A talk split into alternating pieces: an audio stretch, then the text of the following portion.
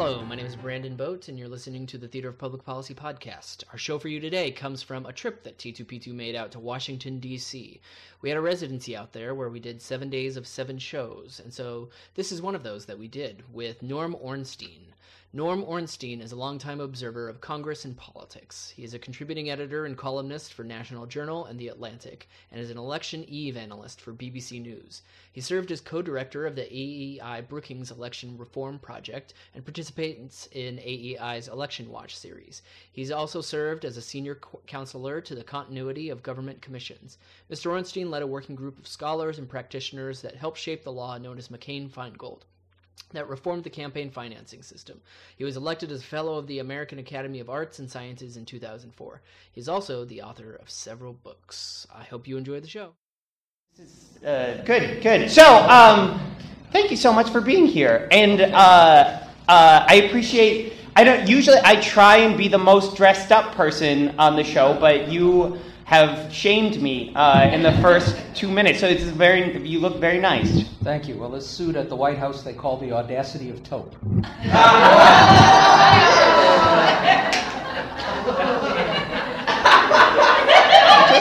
I don't. This is. This is I don't. Well, we can take the night off. Yes. um. So, uh, in addition, uh, so thank you, John. No, so uh, in addition to being uh, with us and being very well dressed, um, you uh, are here when there's all kinds of news going on, which is. I, I, I both want to say thank you for being here when there's lots of news, but then I also feel like with the kind of constant campaign cycle that we're in, there's always political news to some degree. Although today in particular, we had big news in that uh, Scott Walker dropped out, and so just. What do you kick a guy when he's down? Come on, he can hear it. Um, Well, you know, when you when you start a campaign and your slogan is "No child left awake," oh.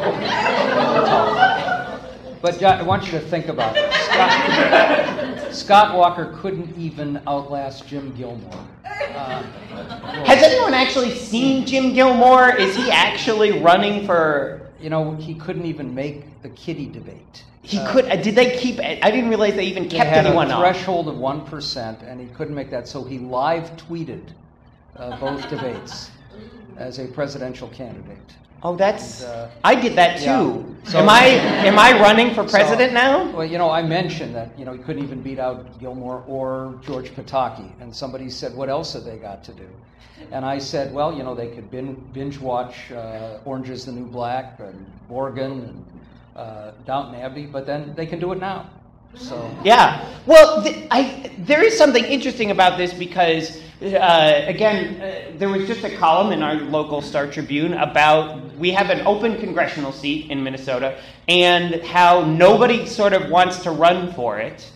Um, and uh, I'm going to keep talking. So, uh, nobody wants to run for this seat uh, because running for office is so horrible. You constantly are just having to raise money, and then you don't do anything. Uh, you get into office and you just uh, fight and bicker. and, raise more money. And raise more money. And so, uh, I mean, obviously, if you actually get to the presidency, it's something. But it, there seems to be, to me, some level of that sort of uh, the you know middle school kid who thinks I'm going to be uh, the next uh, you know LeBron James or uh, young man who thinks he'll be the next Taylor Swift or whatever it is. Um, I, I, why? Why? What drives How many these young people? men in the audience think they'll be the next? Uh, How many men on stage think they will be the next? Uh, no, but what I, I am curious because you've been watching this for a long time. What drives some of these people in your estimation? You know, what's amazing actually is that we still have uh, as many people running for and getting elected to office who want to do something good for the country as we get. But otherwise, uh, increasingly, uh, what you see is either people who, for whom it's a stepping stone to something else, or a place where you can get a lot of attention where you might not get a lot of attention, or people who are on some kind of a crusade. And uh, the institutions don't matter, even all of the pain, including the raising money, uh, doesn't matter. So it's a lot of dysfunction. So we were talking a little bit backstage. Uh, I, you've been watching some of this slightly longer than I have, uh, by a year or two, and um, it, this is to me it's the weirdest it's the strangest sort of uh, presidential campaign and that's Yeah. saying something because 2012 was pretty weird too This is weird. This is weird. and it's weird. I, uh, I was saying to Tane uh, before we started that on the Republican side, with now uh, 15 candidates, um, and uh, you know, you're kind of hoping they'll go into a haunted house and uh, you know, drop one by one. Uh, but the closest analogy to it uh, is really the Democrats in 1976, where they started with 13 candidates, including uh, people we long remember fondly, like Milton Shapp, the governor, then governor of Pennsylvania. how could we forget Uh, yes. uh, those famous shapisms Yeah, uh, but- and then there was larry and curly um, Jimmy Carter was, you know, seen by very few people early on as a real possibility. Uh, but it was a year where, after Nixon, everybody wanted an, uh, an outsider, somebody who didn't seem like the typical politician. And here was a guy who'd been a one-term governor of Georgia, a peanut farmer, a nuclear scientist, uh, been in the Navy, and he just kind of caught on. And, uh, you know, when people talk about Donald Trump now, oftentimes they think, uh, at least a lot of the pundits who've said repeatedly, well, he's peaked and he's going to die now, that he's a little bit like Herman Cain or uh, uh, Minnesota's own Michele Bachmann, um, who, you know, got a lot of excitement early on and then just completely tanked. He may be more like Jimmy Carter or Barry Goldwater in uh, 1964. But I will tell you this. you just there was audible panic in the audience when you said that You know, if Trump does get elected, uh, you're going to be a lot of people disappointed because before long he'll leave us for a younger country.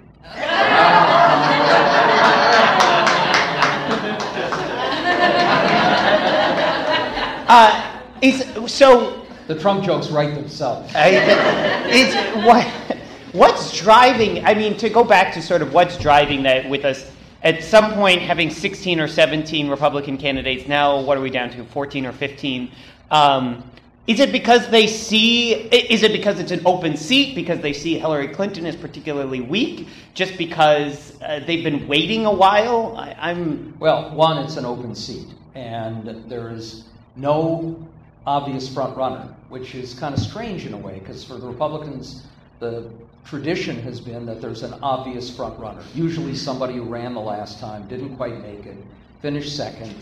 Um, you know, the candidate who finished second last time is running, and that's Right. Rick Santorum. and he's Uh, and and he he is- was able to somehow qualify for the kitty He, debate he made it to the kitty debate, but you know has gained no traction. Jeb Bush, you would think, would be an obvious choice. Uh, in the old, old days, you could uh, get all the fundraisers, sort of dominate in money, and everybody else would get squeezed out. Doesn't work that way anymore. Just think about it that uh, when uh, Bush announced there was going to be this shock and awe, he said with credibility, you know, I'm going to raise $100 million well before this process even begins. Unprecedented. Then Ted Cruz gets in, the outsider of outsiders at that point, and within a week, he's got four people, two brothers, two others, billionaires, who put $35 million into a super PAC. So it's a different world now. And then you got the people like George Pataki. you know, he was a two term governor of New York, uh, presumably an established figure. He's been out of the public eye for more than a decade. Nobody paid any attention to him. More than likely, he could walk down Madison Avenue uh, a year or two ago and nobody would even blink. Oh, there's some sad. That's a not It's walk sad. of shame. It's a walk of anonymity. Or But you know, so he announces and he gets in the kitty debate. But I don't know how many times, but he's been on Sunday talk shows probably a half dozen times now. How many times do you think George Pataki would have been on Sunday talk shows if he weren't a candidate for president? Zero. So you get attention. And when you're up there, even in a kitty debate, and maybe you don't get the 23 million people who watched the CNN debate, at least for the first hour, I think it was about 67 by the by the third hour. But you know, 67, not People. mint people. Okay, um, that's a significant Yeah. drop off. Uh, and you know, 23 million people to start, and there was for the first time in CNN uh, a plane that wasn't lost. It was really. Uh, Jeez, wow. Malaysia Airlines jokes. Those. Uh, you, you know, they get recycled. Uh, but, you know, if you're on the kitty debate, probably a million people watching. Well, that's 999,917 more than. but to what end? Is it just is it just ego then? What else are you going to do? And you I get. don't know. I find things to occupy my time. I have a I have a yard waste to compost. Uh, I have a I have a cat that needs feeding and, and petting. If, you have been in public life and uh, you've been a focus of attention and you're out of it, and you can somehow, everybody can convince themselves that a plausible way in which all these other candidates are going to falter and fall short. And you've always got a few people, including those who will become consultants and get paid, who can blow the smoke that suggests that you've actually got more chance than you think. So if you're a Pataki, you're thinking, well, there's still a path for uh, uh, one of the six moderate Republicans left in the country uh, to somehow gain some traction or at least get a message across. And then you've got a bunch of others who think that in an open contest anything can happen. And let's face it now, if you get one sugar daddy, one billionaire who says, I like you, you're my person, you can sustain this for a very long time uh, if, you, uh, if you want to. And if you have a bunch of candidates in the race, it's an incentive for a bunch of candidates to stay in the race because anything can happen. Okay, I, there's a lot of questions I could add, but let's go through some of the particular candidates. So we already talked just a little bit about uh, uh, Scott Walker dropping out today. Yeah. The one before that was Rick Perry, who again, uh, four years ago, was seen as sort of he was going to be the giant killer who would knock off Mitt Romney. And then he got the glasses that made him look really smart. Uh, and, um, Glasses have that effect. yeah, I was going to say uh, something. Um, Uh, you know, I was really sad when he dropped out because, uh, you know, I, I loved having Rick Perry there. The last time, it was great. I mean, my favorite, uh, there were so many things. My favorite Rick Perry moment was when he was asked what he would do about the West Bank, and he said he'd bring back free checking. And so you lose a candidate like that, and it's like uh, a real loss because for some of them, you can't write the material very easily. You've got to grasp for the jokes. Uh, uh, so uh, Rick Perry has dropped out. Uh, uh, Scott Walker has dropped out. Do you have a uh, like? Do you have a, a list at home where you're like, and this and this is who you know I see as as next or next, or do you do it based on viability or, or what? Uh, it's really hard these days, in part because you can have almost no viability, but if you have a minimal amount of money, you can stay in the race. I mean, my guess is uh, Bobby Jindal uh, is one of the zombies out there who may keep walking along for a while, but really there's no no traction uh, out there. Of course, you know, very few things more popular in American popular culture than zombies. So It's true. He'd be our first zombie president. Um, Maybe more zombie show on television, including cable news, than anything else. Uh, yeah, there's uh, there's something to be said about a zombie. He would just follow the polls, like they just mindlessly. Uh, And you know, they all and the Democrats. You have you know a couple of people who are sort of in that category. I feel a little sorry for Lincoln Chafee. see, and this is even even calling Lincoln Chafee a Democrat is kind of uh, unnerving to some people because it's relatively recent development. Well, of course, uh, keep in mind that Bernie Sanders has never been a Democrat. There you go. Uh, and uh, still isn't, and disavowed the Democratic nomination for the Senate last time. But Lincoln Chafee, you know, has tried to get a little bit of traction. Sanders gets that excitement. He's got the slogan, "Feel the burn." They tried it with Chafee, but feel the chafe just doesn't work. Uh, I want.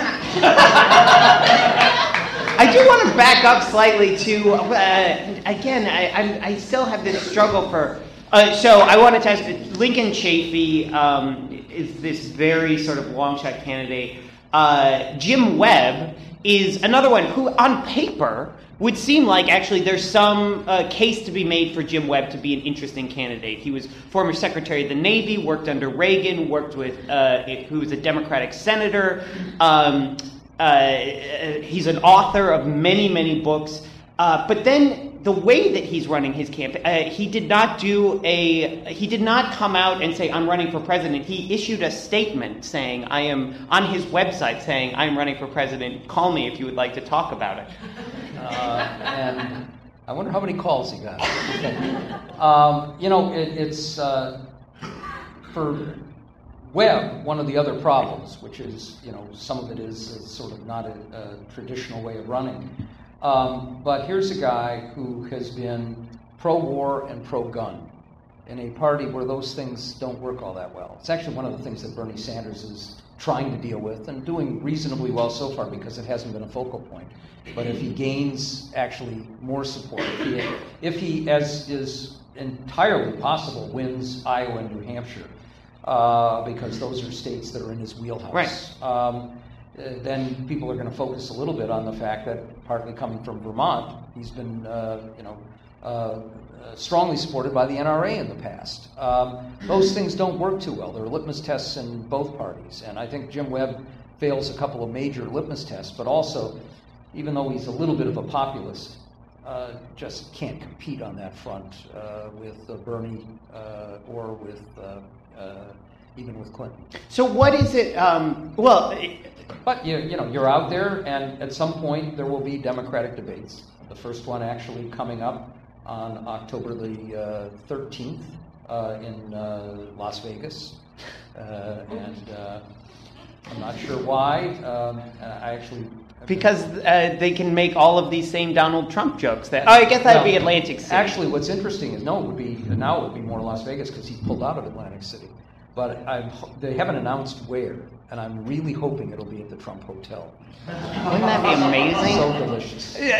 So let's uh, talk just briefly about uh, Bernie Sanders. What what is it that actually uh, is driving that? Because I, when he first came out, when Bernie Sanders first announced, a lot of people said, "Oh, this is perfect for Hillary Clinton." You know, she needs somebody to run to her left to show that she's not uh, this uh, uber liberal and she if she could have drawn a candidate like out on paper a 70 something year old uh, self-avowed socialist from a tiny state uh, who is seemingly perpetually unhappy uh, eh, is the guy that came but yet he's doing relatively well particularly in iowa and new hampshire well we have to keep in mind i mean to, to be serious for a half a moment um, whenever, uh, whenever there's a difficult economic time in America, populism emerges.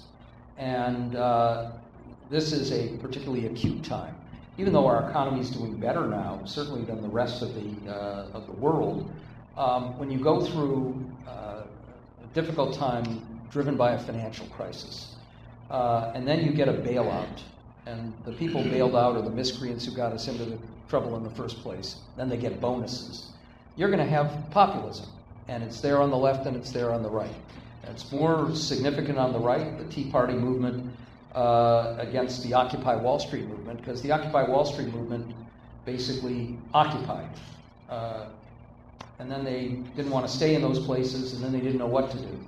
Uh, Tea Party people organized, got candidates, uh, actually had a movement going.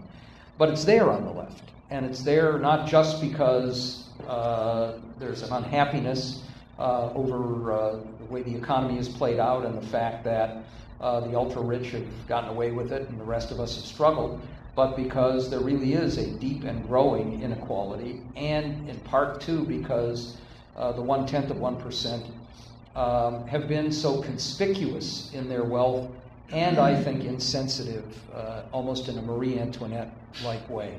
Um, so, uh, three or four years ago, uh, President Obama suggested that maybe it's time to change the tax rate for carried interest, right, which hedge fund people especially abuse. They can How dare he? Yes. Well, Steve Schwarzman, who is the head of the Blackstone Group, one of the biggest uh, investment firms in the country, and a multi-billionaire, likened Obama raising this issue, I kid you not, to Hitler invading Poland. right? uh, so when Hitler did raise interest rates on capital right. gains taxes shortly before going into Poland. We all saw that. For some reason, uh, these uh, billionaires use Holocaust analogies. Uh, and uh, you know, another one Uh, Kleiner, who's the head of Kleiner Perkins, the biggest uh, venture capital firm in Silicon Valley, um, you know, of course, a big controversy in San Francisco because uh, poor and middle class people have been forced out of the city as all these young people working for Google and Facebook uh, live in the city and they get buses that take them out to uh, uh, uh the uh, area, Mountain View and the like, where their big firms are. And you know they're getting these apartments and they're making tons of money, and so they're bidding up the prices. And the people who live in the city um, are really unhappy. They see these buses coming through. And one of the people who defended it was Kleiner's wife, and a bunch of people said, you know, oh, you're just one of those wealthy people. And Kleiner said, you know, this reminds me of Hitler rounding up the Jews. Honest to God, uh, you know, it's people in that position who have done better in the last seven years than they ever did before see themselves as victims.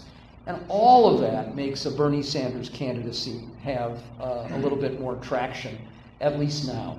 But I think Bernie got into this uh, to try and push the party towards the left. And now he's getting these crowds. And uh, he's feeling uh, like maybe he can actually do this. So, as Howard Dean thought, maybe he could actually do this.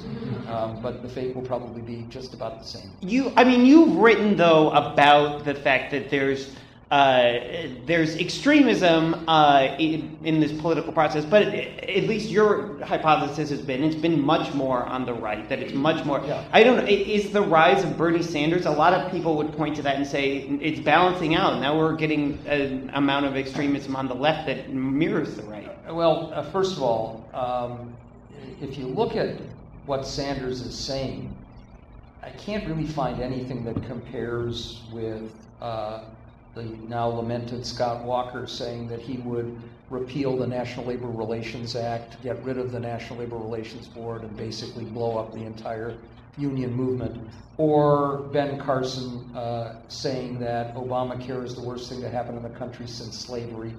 Uh, I'm not making this stuff up. Um, or saying uh, a Muslim cannot be president in the United States.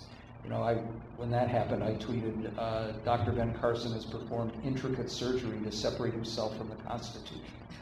Uh, so, Hilarious. Uh, so Sanders is there on the left, but you know Clinton is sort of adjusting her policies a little bit, and mostly, you know, if you talk like policies like free college for everybody, that's mm-hmm. certainly extreme, but it's not that crazy. What is, what is the weakness then with Hillary Clinton? Because uh, you know, two years ago, I had friends who asked me about this, and I said, "Oh, eh, you know, it, it definitely for the Democratic nomination, she seems like a shoo-in." And I would have said back then, probably, you know, she'll walk to the presidency, and it's not because necessarily I was some huge proponent. I just looked at sort of she had these huge approval ratings, she had the entire resume, and then I had folks like my mother and my aunt who were still upset about 2008 and who were like, that was nice that you all did that thing with that young man, but now it's our turn. And, uh, you know, there, there are a few things. I mean, there are some self inflicted wounds. Um, it was probably never going to be a complete waltz to a nomination because you were going to have people, among other things, like Sanders and his adherents, who would want to use this to push her in the direction they wanted to move in. Uh, but there's another phenomenon here, too. I mean, part of it is there's still a lot of questions about the Clintons and what we'll have to go through, uh, and the uh, email controversy, which I suspect in the end won't amount to very much, but is out there and it evokes all of those other things. Uh, and then there's another phenomenon you have to keep in mind that you have a press corps that desperately wants and needs a big contest on the Democratic side. If you're a reporter covering politics and you're assigned the Democratic race and there's no contest, you're dead for months.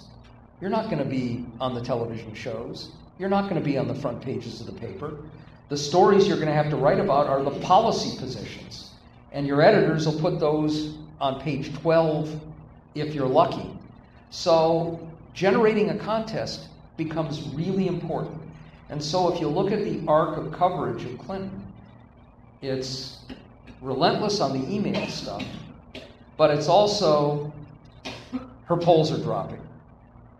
The vice president might get in. Look at the Sanders crowds. Some of that is real, some of that is we got to get a contest going. And nobody will be happier, other than a lot of Republicans, if Joe Biden gets into the race than the press corps covering politics. Now they got a contest. So uh, we're going to stop in just a second here, and in the second half of the show, we open it up to all of you all to ask questions of our guests. So start thinking about those. But um, uh, brief, uh, briefly, this is lightning round. Uh, so uh, is our system more broken than it was before? Yes. Okay, thank you. Uh, I don't know. Do you want? Go to the bars now. Okay, so uh, we are going to turn it over to our guests. Can we do a tremendous round of applause? Okay, so uh, if we can just bring your slide up a little bit so that I can see. If you have a question, raise your hand, and uh, I will probably just yell, uh, yes, you, sir. Uh, yes, uh, my question deals with New Hampshire and Iowa. In your view, in the process, how important are they in the big picture of the political process? Are they more side spectacle and money generators for uh, weeding out the Yeah. So if I can just repeat the question uh, so we can uh, make sure everybody heard it. So how important are Iowa and New Hampshire? Are they side spectacles? Are they about raising money or profile, or are they really key to the process? Uh, well, at one level, if you look at uh, the last couple of Republican races, for example, uh, the winners in Iowa disappeared very quickly. So it's not a guarantee of success. Uh, the same is true uh, in uh, New Hampshire. Um, but what they've done in the past is they've been the winnowing out forces. They're the ones that get candidates who just struggle and can't quite make it, and then the money uh, dries up. One, just to pick an example from our native Minnesota, uh, Tim Pawlenty uh, who started out uh, as the Scott Walker of, uh, of uh, 2012, uh, actually a much stronger Scott Walker, but just couldn't make it and put everything into Iowa, bordering Minnesota, just as it borders Wisconsin, and reached a point where he just wasn't getting anywhere. and he didn't have a huge fortune to draw on, and didn't have the super PACs backing him where he was going to have to mortgage his house to keep it going, and he dropped out. And a lot of candidates dropped out then, and it moved it down to a smaller number. May not work that way this time. So they're important, and they get an enormous amount of focus, and they pull in a big bunch of money uh, because so many people come, and the hotels and the restaurants, uh, the uh, television stations there do incredibly well, um, but they're less significant than they used to be. And if you're, you know, one thing just to keep in mind on the Democratic side, uh, and it's it's true in a more general way, they're very unrepresentative of both the parties at large, but mostly of the country as a whole. They're, they tend to be homogeneous, much more rural, rural, and very white. And for Bernie Sanders, who's got a very liberal Democratic Party in Iowa, who has New Hampshire bordering on Vermont, uh, this should be his wheelhouse. But then you move on to places like South Carolina, and there isn't a larger national base for him unless he can somehow eat very substantially into the African American vote, the minority vote, where he has struggled. And on the Republican side, in Iowa, you have a much more conservative evangelical base. Uh, and, and even though uh, it shouldn't be the center of anti immigration activity, it is in a lot of ways. Uh, it, Steve King uh, being one of the most significant politicians there. Um, it, if it winnows out people, doesn't necessarily winnow out the people who otherwise would have staying power. So it, I've heard arguments on both sides of whether Iowa and New Hampshire, and the argument for uh, having these two small states at the beginning of the process is that they uh, are very invested in this, and they're small enough that virtually every single uh, person in the state can meet the candidate. So Brandon is from Iowa, and uh, George Pataki was mowing his lawn this past week. Uh, so, uh, but I mean, th- that's the argument for it. It sounds like you're saying that you don't think that this is necessarily good for the process. Uh, you know, at, at one level, having some retail politics, having a requirement that you actually get down and interact directly with rank and file voters in some fashion. That's not a bad thing. Um, otherwise, you know, it's mostly television advertising, and the television advertising matters as well. But it's, it's a distortion of the process. And then you got to keep one other thing in mind, which is the caucuses in Iowa are sort of weird vehicles. And they're weird because they take place one evening and they last for several hours. And so you have to have people who can not just go out, find a time when they can vote, and then leave, but go somewhere and stay for hours. And it's a very complicated process. Uh, one of the things that worked against Hillary Clinton last time is because what they tend to do is you get a bunch of candidates, and then people go to different corners of the room in the, in the caucus, and then they do some votes, and then they winnow out candidates until you can get to the final stages. You got to figure out how you can uh, get the second and third choices to come over to you. And Barack Obama's team did that much better than Clinton the last time. She's much better prepared this time. But it's the activists who have the staying power. And it's the people who have the resources uh, where they don't have to work at night, or where they can have a babysitter who will stay for four hours, uh, who tend to be the ones who dominate. So it's a distortion of the process, even if you get this retail politicking. And uh, you know, it's probably time to change things. All right, uh, I just want to. Sorry, Iowa. Uh, yes, right here. Hi, uh, a fellow Canadian. Uh, let me ask you, if Trump wins, My. how many people do you think will try to scale that wall get into Canada? Uh, first of all, let me tell you, I, I'm from I'm born in Grand Rapids, Minnesota. I lived in Minnesota as a young person. My father was Canadian, and we moved to Canada when I was about eight, and I stayed there for several years, uh, living in Toronto, uh, then in the Maritime provinces in Moncton, New Brunswick, and I went to high school in Winnipeg with Neil Young. Uh, so, Yes. um, so Neil was uh, sort of uh, performed all the time in assemblies, uh, and he had a little group called the Stray Gators, and they played at a coffee house. And uh, you know, we thought he was a fabulous guitar player, had this kind of reedy voice, and we figured he could probably make it as a sideman if he went to, uh, into the business. And when we needed a band uh, for a school dance or a prom, we had to go elsewhere. We needed a real band, a dance band. So we went to the high school uh, a mile away and got a great dance band. And when he went to LA to make his way in the music business, they went to LA and changed their name to the Guess Who. So my high school, we had two Hall of Fame acts. Uh, you know, we thought everybody must. So you just, did you filibuster that woman? I'm trying to bring a little, a little human interest uh, to it. So, Scott Walker, uh, if we're looking at all the reasons why poor Scott uh, couldn't make it, maybe near the top is his uh, proposal that we consider a wall between Wisconsin and Canada. Since the border between Wisconsin and Canada runs right down the middle of Lake Superior. So it would have to be a wall probably 400 feet deep. And you would need uh, a lot of frogmen uh, and women to construct that wall. And my guess is Canadians don't need to worry. And not too many of them would try to swim across even if there were no wall. So rest easy, Canadian. But With- Trump were to win, do you think people would come to Canada in droves? If uh, Trump were to win, Canada's not far enough away. Uh, so uh, I'm actually looking at Bondi Beach in Australia. really nice area, suburb of Sydney. Uh, okay, other other folks in the audience up there, sir. Yes, uh, one of our hosts of this week. Yes, hello. So you, you mentioned uh, Howard Dean earlier in passing. Yes. And Howard Dean was actually the first candidate that I ever gave money to. And I feel like I'm really. How much money Um, did you? uh, I think I gave five hundred dollars. Whoa!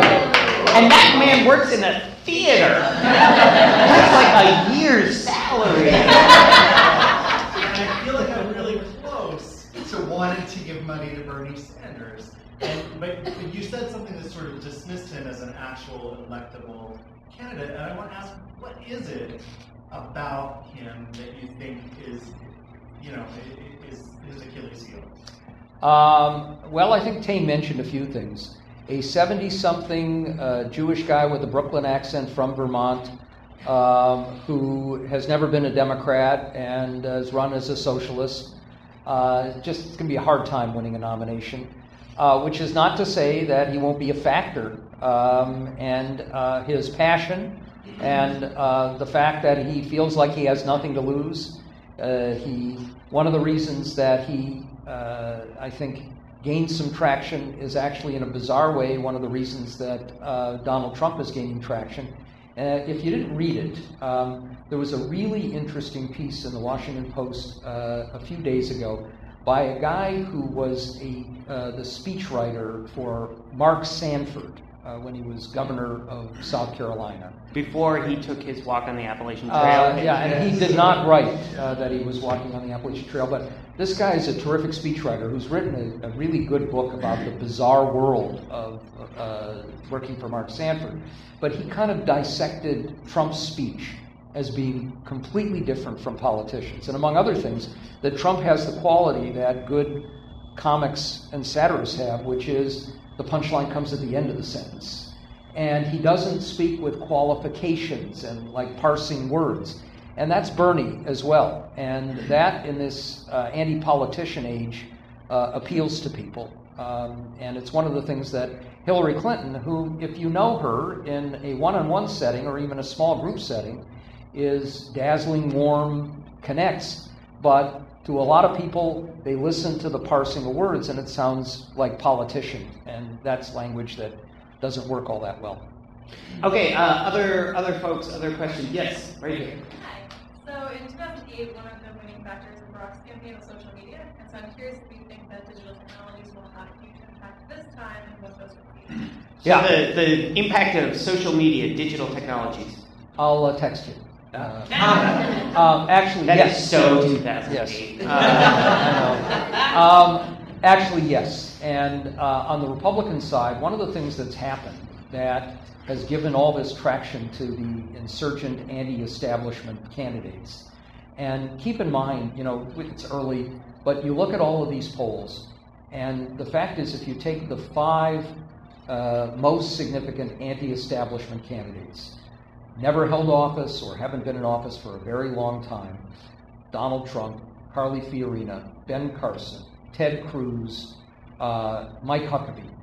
They're getting in the polls combined about 65 to 70 percent support from Republicans out there. The establishment types are getting about 20 percent. The three main ones uh, in Bush and Rubio and Kasich.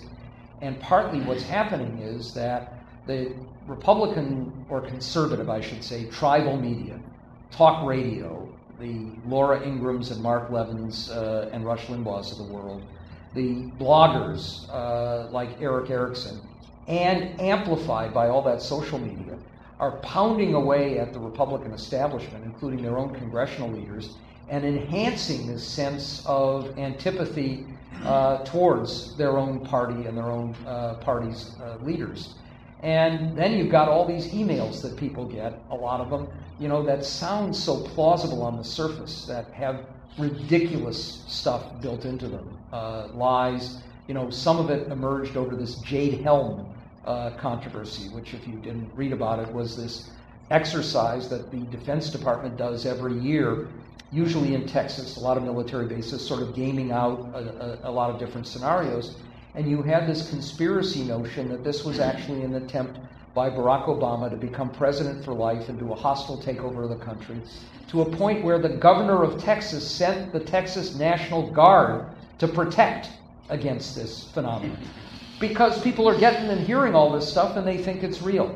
So social media will play a role in that sense. And the question on the Democratic side is whether Hillary Clinton, who's taken on a lot of the uh, infrastructure and machinery of what Obama built can build the same kind of infrastructure. For Obama, it started with money, with the small donations that now it's a very different world. You know, when Gary Hart became the insurgent candidate who almost knocked off Minnesota's own Walter Mondale uh, in uh, 1984, uh, uh, he, although, you know, this is how things work with the media, Mondale got 51% in the Iowa caucuses.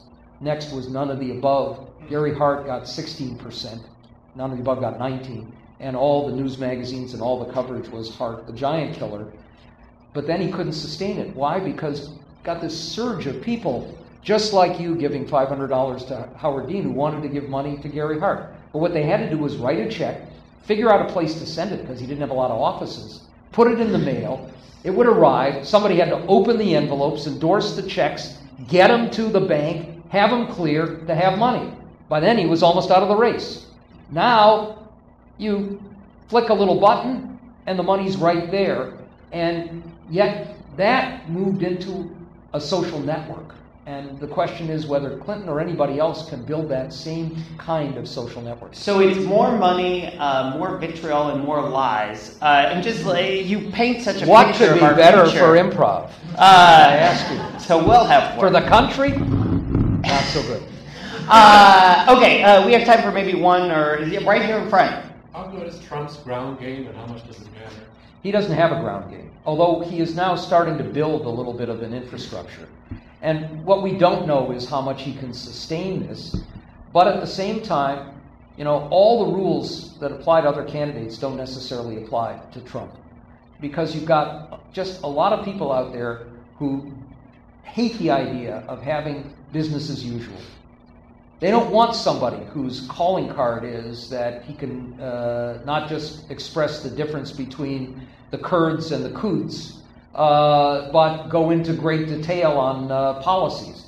Uh, they've had that. And what has it brought them? Nothing. They don't want somebody who acts like a typical politician. And when he says, I'm not going to, uh, you know, uh, bow down to the Koch brothers. Uh, I've used my money to buy these other politicians. Nobody's going to buy me. That resonates. But will those people go to the caucuses and stay for four hours? Or will they turn out for him? That we just don't know. And how much he will invest in building a traditional political organization remains to be seen. Before we go, nobody's asked about Carly Fiorina, and I just want to I want to say one thing. I didn't make this up, but I thought it was the best tweet post debate, which was if Carly Fiorina really wants to destroy Planned Parenthood, she should become its CEO.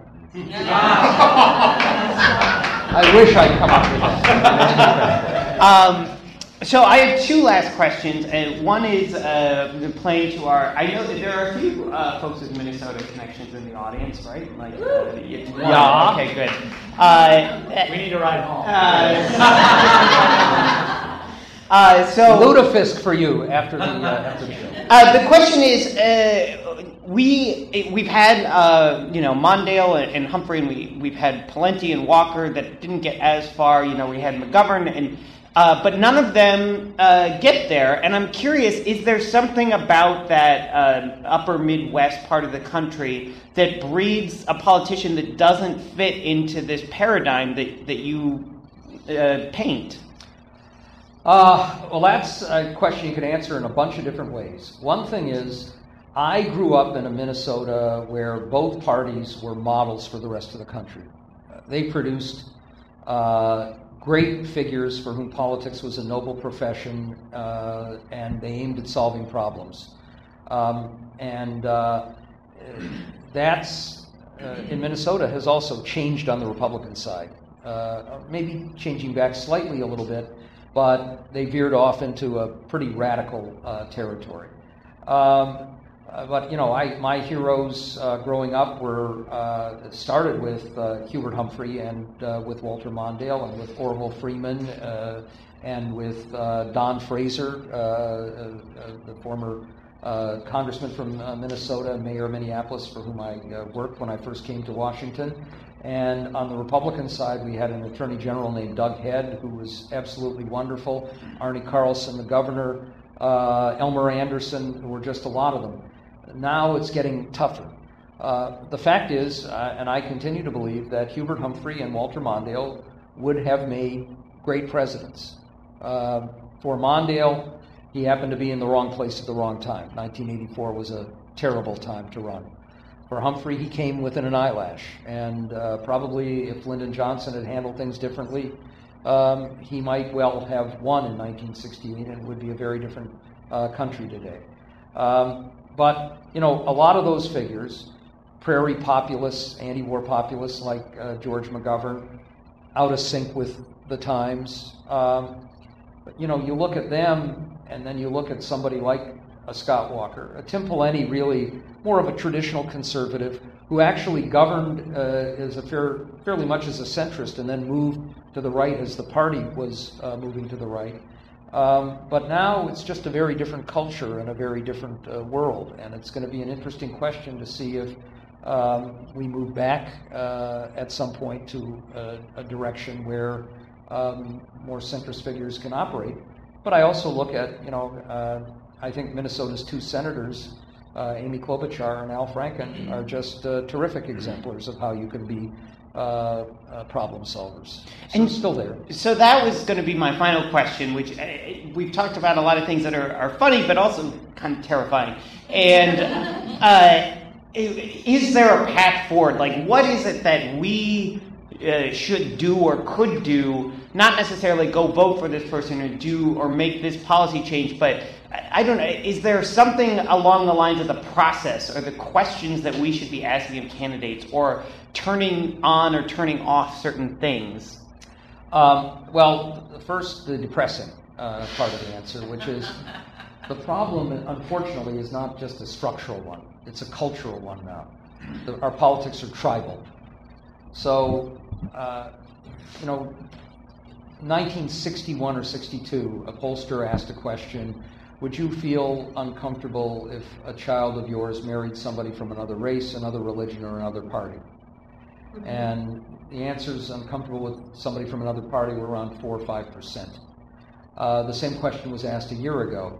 And we now live in a world where more people would be uncomfortable if a child of theirs married somebody from the other party than from another race or religion, which you could say is progress.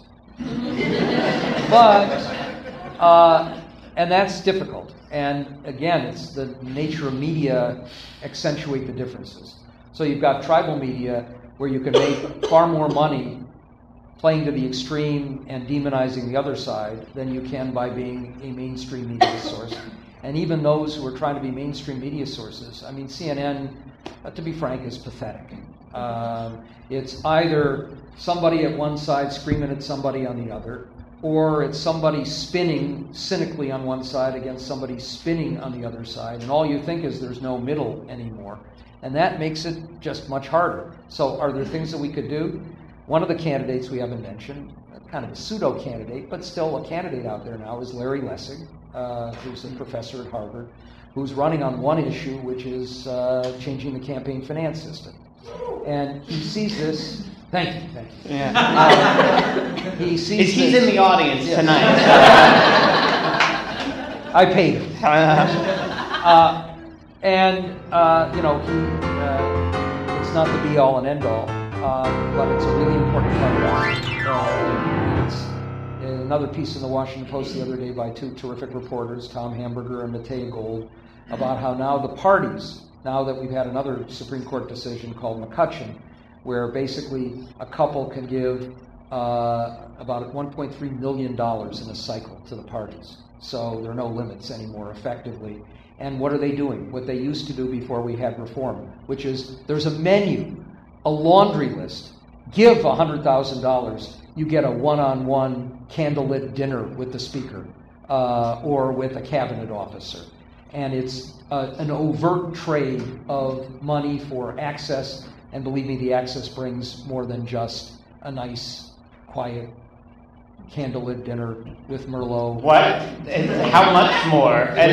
Because we're entering some other laws that Well, I've heard of. Um, Maybe maybe he wears tight pants. I don't know. But you know, this is uh, really bad, and it is corrupting to the uh, in the extreme and pushing candidates in terms of what they'll do about that. Donald Trump, interestingly, basically says this is a bad system. We ought to change it. Uh, Hillary Clinton has a very detailed plan, um, and it's an important issue. But frankly, it's not going to change until we change the Supreme Court. I try and end this as a comedy show on some some level. I, I just love the audience. Audience, oh, well, I guess I will um, go home and tell my friends what fun that was. Uh, so, ladies and gentlemen, a very big round of applause for the brilliant Minnesota Horn